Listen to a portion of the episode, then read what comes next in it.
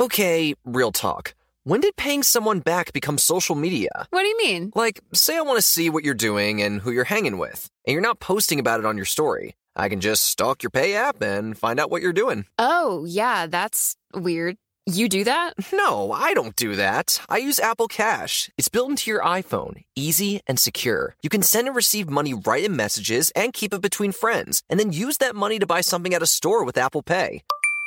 Did you just pay me a dollar on Apple Cash? Maybe. Shh.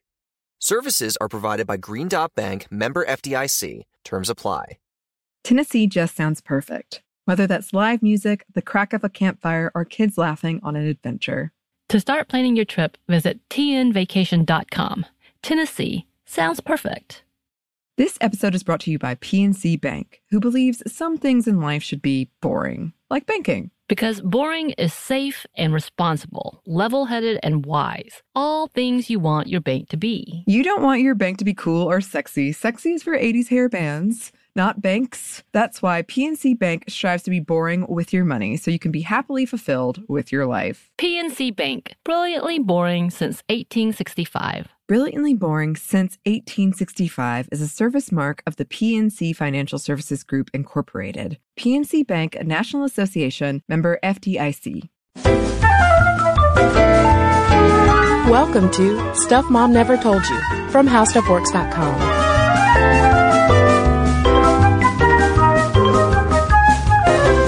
welcome to the podcast. I'm Kristen. And I'm Caroline. And today on the show, we're talking to author Jessica Lamb Shapiro, who recently published the book Promise Land, not to be confused with Promised Land. Uh, it's her journey through America's self-help culture, and it's part memoir, part history, part examination of the self-help industry, and a really fun read.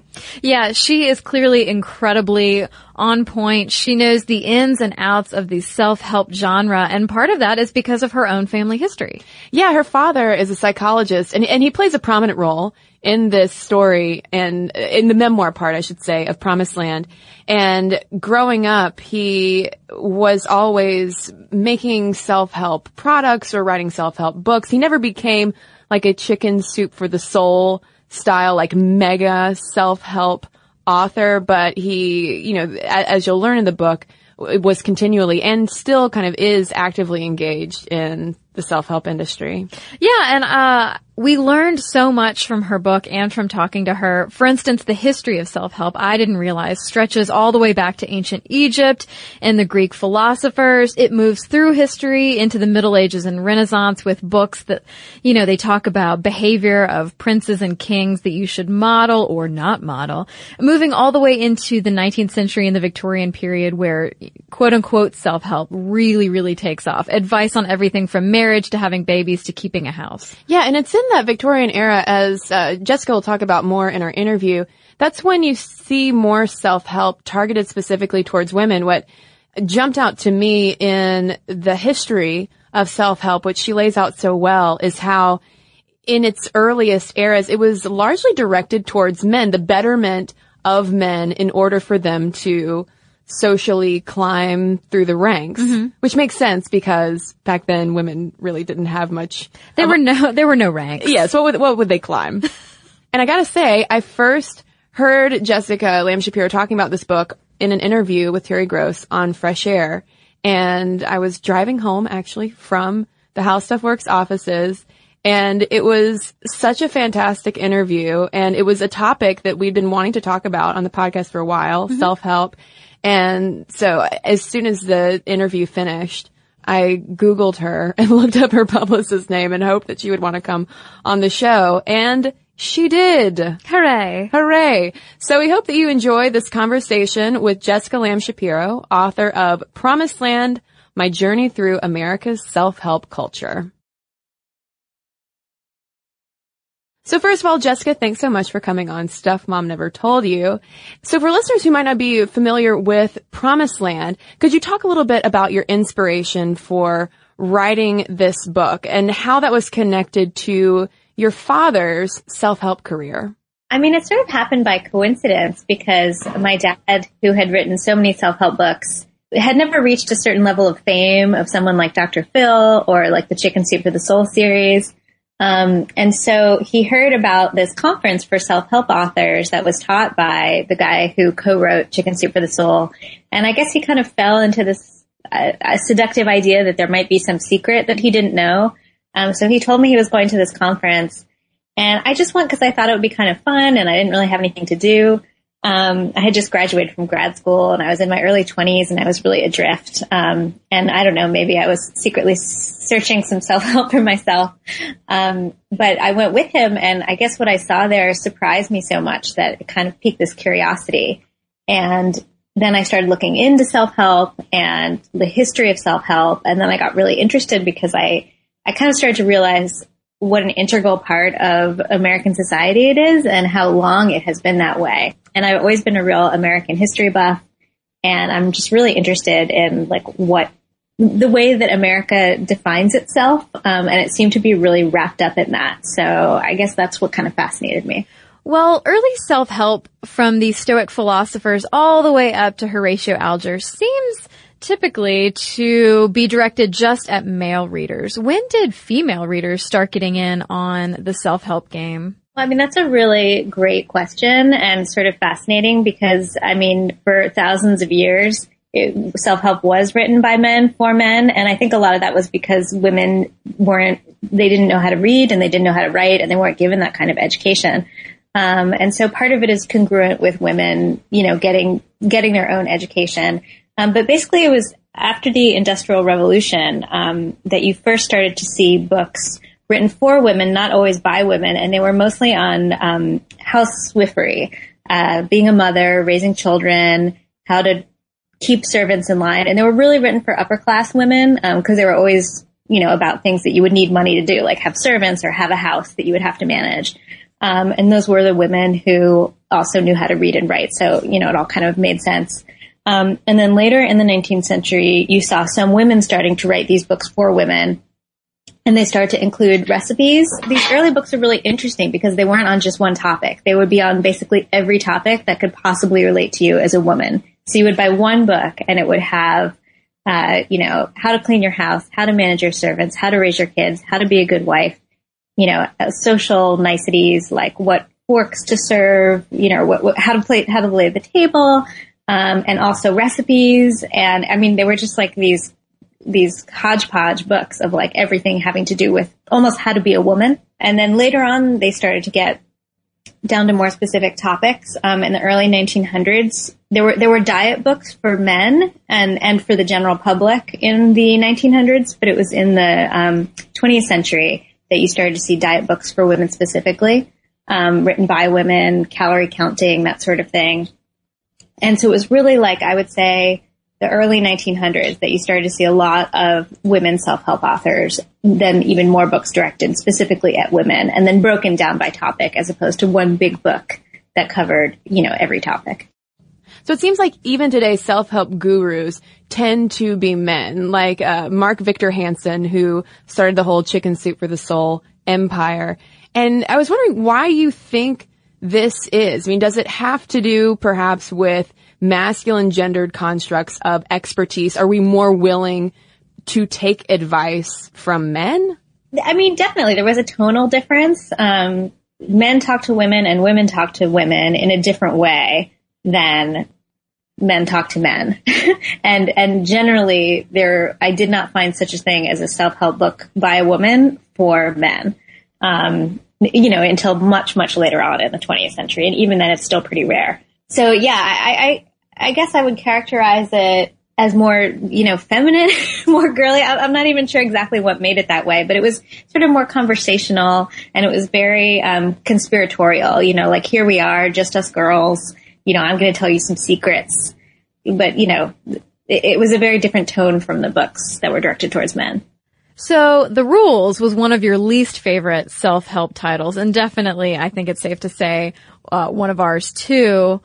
Can you talk a little bit about why you just found it so particularly terrible? Well, you know, it's funny. I think like you, it made a big impression on me because I was in high school when it came out and I think I was just very conscious. I was starting to become very conscious of being a woman and being around guys and wanting them to like me. So I think it like hit a particular like note in my psyche at that time.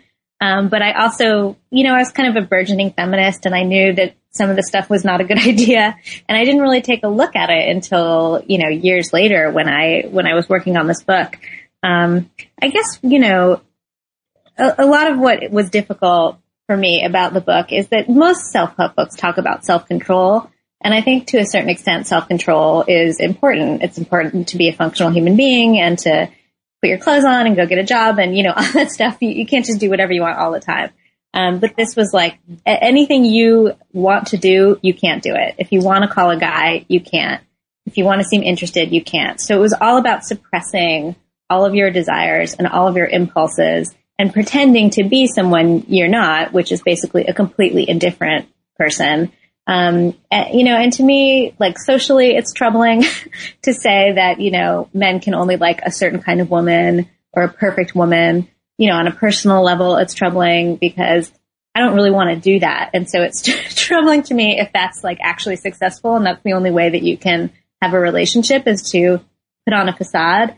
And then, you know, I really question the longevity of that because I mean, the idea that you're going to pretend for your whole life to be a certain kind of person is exhausting. Or, you know, the book is mostly about getting married and the idea that you're going to pretend to be one way, get married, and then reveal your true self is also really seems like a terrible idea. So it, to me, like there, there's a logical problem in it. Now, speaking of the rules, uh, it does seem like dating and relationship self-help is particularly popular among women. And based on, you know, your reading of the rules and other research that you've done, do you think that there is any value to it for actually starting and maintaining healthy relationships? Um, you know, I think it can depending on what the promise is. You know, anything that asks you how to get or control another person, it seems to me like a bad idea and kind of destined to fail. Or if it does work, it's going to require some stuff that you probably don't really want to do. Um, but on the other hand, a book that just asks you to be thoughtful about your desires, your expectations, um, what you want in a relationship, you know, and, and it's kind of having you more work on yourself and your communication that to me seems like, you know, it, it would be useful for a relationship because communication is really important to a relationship. According to 2008 data from Nielsen Bookscan, women bought 74% of self-help titles on family and relationships. Why do you think women are more apt to seek it out compared to men? I mean, it definitely seems to be split by gender in that when men buy self-help books, they buy self-help books about business and success. And when women buy self-help books, they buy books about others, which is to say parenting, families, relationships, that sort of thing. You know, and traditionally women have been more concerned with their relationships with others than men for many, many, many really reasons that might have to do with biology and evolution and social structure. Um, but I think that there there are a lot of theories about about this, um, and and none of them have any real statistical research done to them. But I do think they're interesting. Um, one is that women are just more likely to ask for help because they're more community oriented. So it's almost the very same thing that makes women want to buy books about relationships and families is the same reason that they will seek out help from other people or from books. I think that they're also less embarrassed to ask for help. You know, I think that socially men it's like that old joke about, you know, men not wanting to ask for directions. I think that there's something, you know, that kind of trickles down from that where like men are embarrassed to ask for help and women are less embarrassed to ask for help. I think that, you know, women are more isolated sometimes than men, um, especially if they're at home with children. Um, and so it, might be more necessary for them to go to a book. They might not have, you know, a family or a community to turn to, or they just might feel more isolated because of it.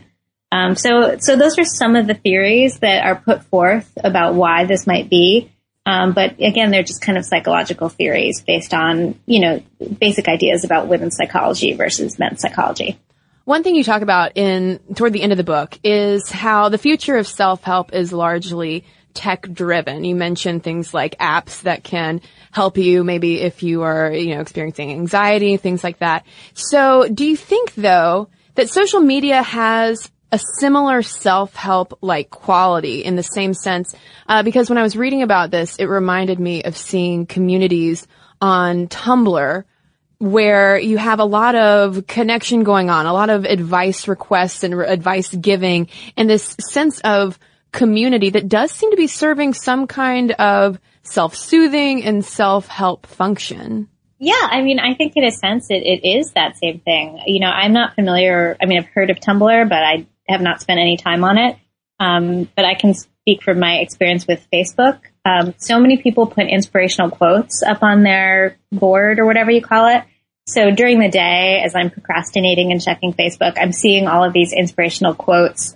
Um, people very often start posts with the sort of like, hello, hive mind, you know, does anybody know how I can do this or can somebody give me advice on this? Um, and, and it is this way of, you know, kind of reaching out to community and getting help without even leaving your house. So, you know, I think in a sense, um, yeah, I'm not sure that it's any less isolating because, you know, even a lot of the people that I communicate with on Facebook, I've never actually met them in person. I just sort of know of them or they're like friends of friends. Um, so it, it's still kind of getting advice from strangers in some sense. Um, but yeah, I think that it, it, there's definitely a similarity. So one thing that came to mind when reading about the evolution of like these Victorian self-help books and self-help more geared toward women is that it sounds so much like a lot of the themes and topics covered in women's magazines today. You're absolutely right. I mean, it's so true. There are so many how to do X articles in women's magazines, you know, and I think that we still turn to those things because we want to know, you know, how to be women and how to achieve what we want. Um, and yeah, I, that is a really interesting parallel. In fact, one of the bigger self-help books was actually written by Harper's Bazaar um, about a hundred years ago and it was one of those, uh, you know, compilations of how to be a housewife, you know, do your servants, raise your kids. Um, so, so there's definitely a link between those women's magazines and those books. This episode is brought to you by Snagajob. Snagajob is where America goes to hire with the deepest talent pool in hourly hiring. With access to over 6 million active hourly workers, Snag a Job is the all in one solution for hiring high quality employees who can cover all your needs on demand, temp to hire, part time, or full time. You name the position warehouse worker, retail associate, grocery store clerk, fitness trainer, baker, stylist, bellhop, podcast producer. Yeah, Snag a Job's got a worker for that. With their easy to use platform, you're able to seamlessly post and fill available positions quickly with a dedicated customer support team to provide all the help you need along the way. Kind of nice knowing you have a talent pool like that in your own backyard, right? Snagajob is the partner you need to keep your business running smoothly. Visit snagajob.com or text snag to 242 424 to talk to an expert. Snagajob.com, where America goes to hire. Can I rant for a sec? Please. Pay apps are way too public. What happened? Some rando hearted a payment from five months ago, and I realized people can see my entire history, who I'm paying, like full names. It's super weird. Yeah, it's weird. How are you paying your friends then? Apple Cash. It's all in messages. You can literally send cash like a text, and it stays between friends. Random people can't see it. Did you just pay me a dollar on Apple Cash? Shh. Services are provided by Green Dot Bank, member FDIC. Terms apply. This episode is brought to you by PNC Bank, who believes some things in life should be boring, like banking. Because boring is safe and responsible, level headed and wise. All things you want your bank to be. You don't want your bank to be cool or sexy. Sexy is for 80s hair bands not banks. That's why PNC Bank strives to be boring with your money so you can be happily fulfilled with your life. PNC Bank, brilliantly boring since 1865. Brilliantly Boring Since 1865 is a service mark of the PNC Financial Services Group, Incorporated. PNC Bank, a National Association member FDIC. And this might be a sensitive question, but as you have grown older, is there a type of self-help that you wish your mother in particular were around to bestow on you? Absolutely. I mean, I think the, the whole idea of getting advice is so interesting because it's sort of like the book versus family. You know, there's this real, com- there's a way in which you can get advice from your family or community. Um, and then there's a way in which you get advice from strangers and sometimes they seem diametrically opposed to me. And I think in a weird way, the mother is kind of the, the symbol for advice. I mean, from what I hear, a lot of the time it's unwanted advice. you know, mothers are calling people and telling them what to do. Um, but I think I really have missed that in a sense. You know, I would love for somebody to call and tell me what to do. um, you know, that I could trust.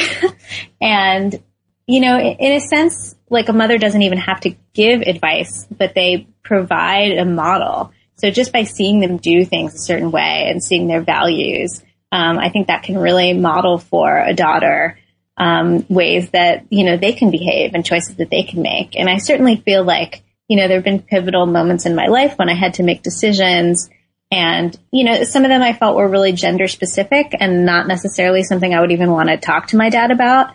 Um, and yeah, those were times where I really you know missed this idea of having a mother that I could turn to for advice. Well, Jessica, thanks so much for taking the time to talk with us today about self-help and especially these more gendered aspects of self-help. Um, is there anything that we haven't asked you about specifically that you would like to add? Yeah, I mean, you know, when I started the book, I was very, very cynical. Um, I was pretty anti self-help. I thought it was really silly. I thought a lot of the titles were kind of, you know, idiotic. Um, and when I really started thinking about what it provides and what it can provide, and I sort of set aside the worst examples and sort of thought about it more generally and more as self-help in theory. I felt myself becoming really sympathetic to just the idea of self-help and the desire for self-help. Um, and I could really identify it, identify with it in the way that, you know, I was, I was just mentioning with my mother, because when you have a hole in your family, um, or in your life and you don't have someone to ask for advice, it's really nice that there's this, you know, you can go to a bookstore and you can read a book and you can get information. You know, I, I think that information is so valuable. Um, I had an experience where, you know, I was actually worried about dying uh, at the same age my mother had died, and it was sort of a superstitious worry. Um, but I, it also kind of scared me. And when I read this book um, about losing a mother, I read that it was a really, really common fear and just that was information that I felt really kind of freed me up to not be afraid anymore. And so in that sense, I think that information can be so valuable and it doesn't matter where it's coming from. Um, you know, and, and also self-help books can make you feel better because I think we turn to them when we're feeling isolated, when we're feeling helpless and hopeless, and they can be very reassuring and they can give us a sense of hope. But, you know, I guess where I, I worry about self-help books is that real change is is much more difficult and it takes more effort and more investment on on the part of the individual and the reader than I think self-help books really ask us for. Um, and you know, I found in my research some statistics that said people sometimes buy self-help books and they don't read them or they buy them and they read only the first 20 pages. And I think if you're not willing to put in, you know, sort of sustained effort over time, you can't really expect any real change to occur. And so you're probably just going to be left with a feeling of hope or, you know, feeling better, which I think is really valuable, but maybe is not long term going to solve anything. And where can listeners go to find out more about you and about Promise Land and other things that you might be working on? Yeah, I have a website, um, which is jessicalambshapiro.com um, J E S S I C A L A M B S H A P I R O. I'm sorry, I have such a long name. Um, and I know it's available on Amazon and it's at Barnes and Noble and at some independent bookstores. So it's definitely, you can find it online. And there's also a book called Promised Land with a D and it is not that book. It's Promise Land without a D. Well, thank you so much again to Jessica Lamb Shapiro for talking to us in this very enlightening interview uh, about her self-help journey and kind of self-help culture at large. And you know, it's it's an incredibly popular and widespread genre, and it makes me kind of wonder. You know, Kristen, have you ever partaken? I don't know that I've partaken in any self-help books, any, any books that would be classified in the, the self-help area of a bookstore. But I mean, thinking though about how I consume women's magazines, mm-hmm. I feel like in a way I, I am still participatory in that, whether it's self-help in terms of, uh, oh, well, you know, you could consider maybe Sheryl Sandberg's Lean In to be a self-help book of sorts, or even just all of the, tips and lifestyle advice yeah. that's often doled out to women in Marie Claire and Glamour, et cetera, et cetera? Yeah, sure. I, I agree. I have never like sought out self-help books per se, but I have said this before on the podcast and I will say it again.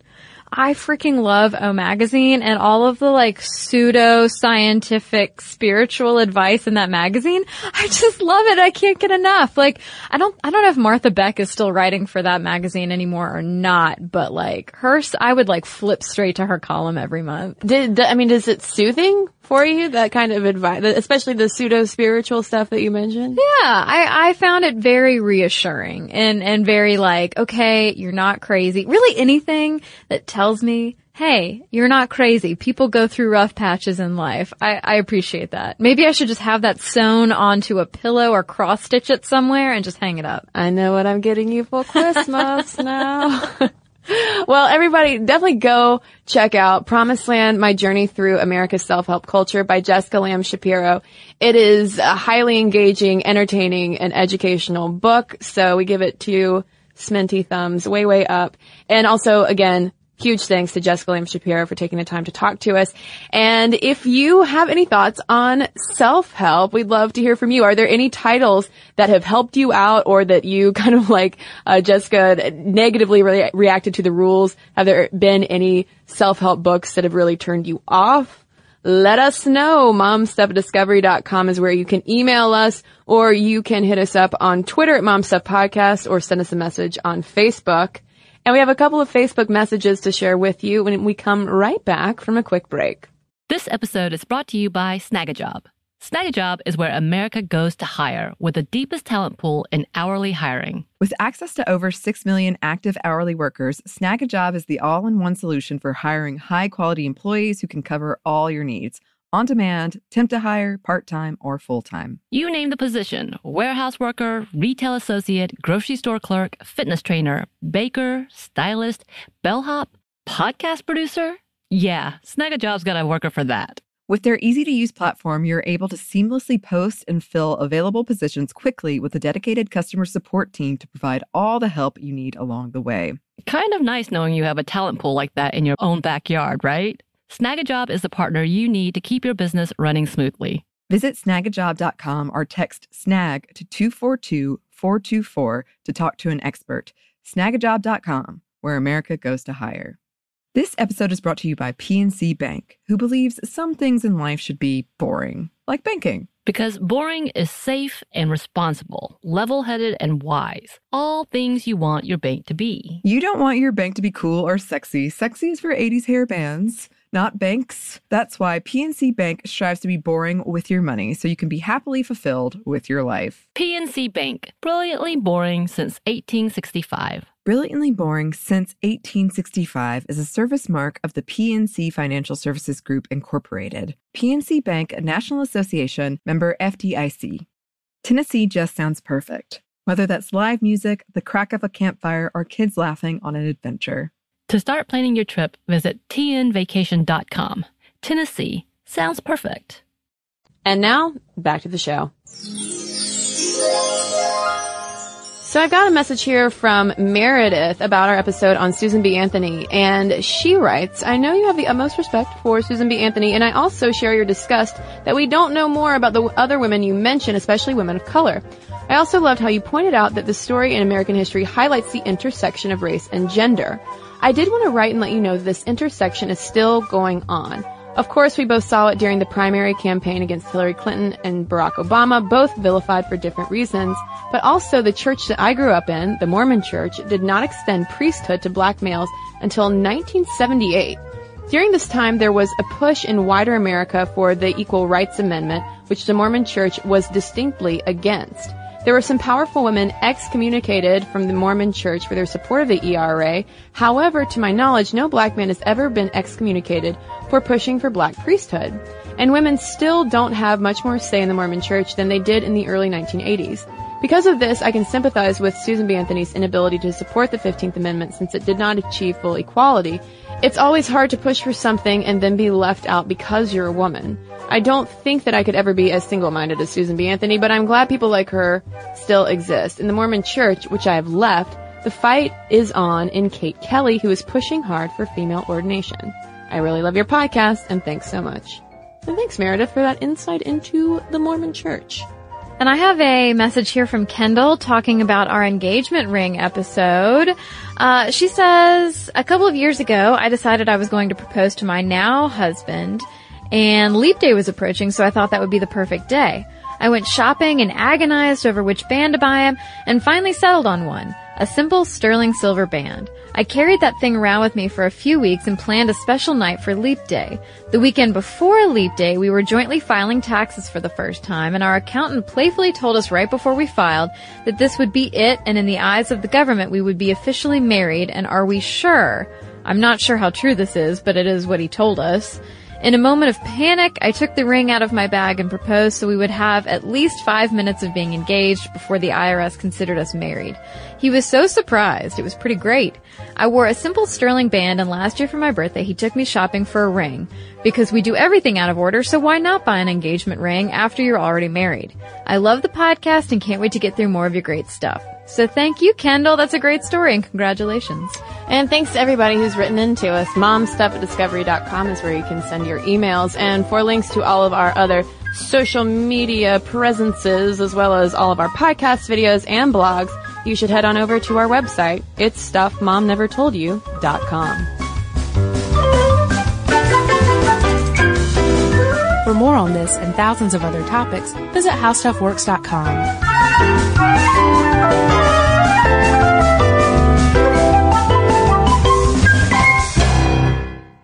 This episode is brought to you by PNC Bank, who believes some things in life should be boring, like banking. Because boring is safe and responsible, level headed and wise. All things you want your bank to be. You don't want your bank to be cool or sexy. Sexy is for 80s hair bands not banks. That's why PNC Bank strives to be boring with your money so you can be happily fulfilled with your life. PNC Bank, brilliantly boring since 1865. Brilliantly Boring Since 1865 is a service mark of the PNC Financial Services Group, Incorporated. PNC Bank, a National Association member FDIC.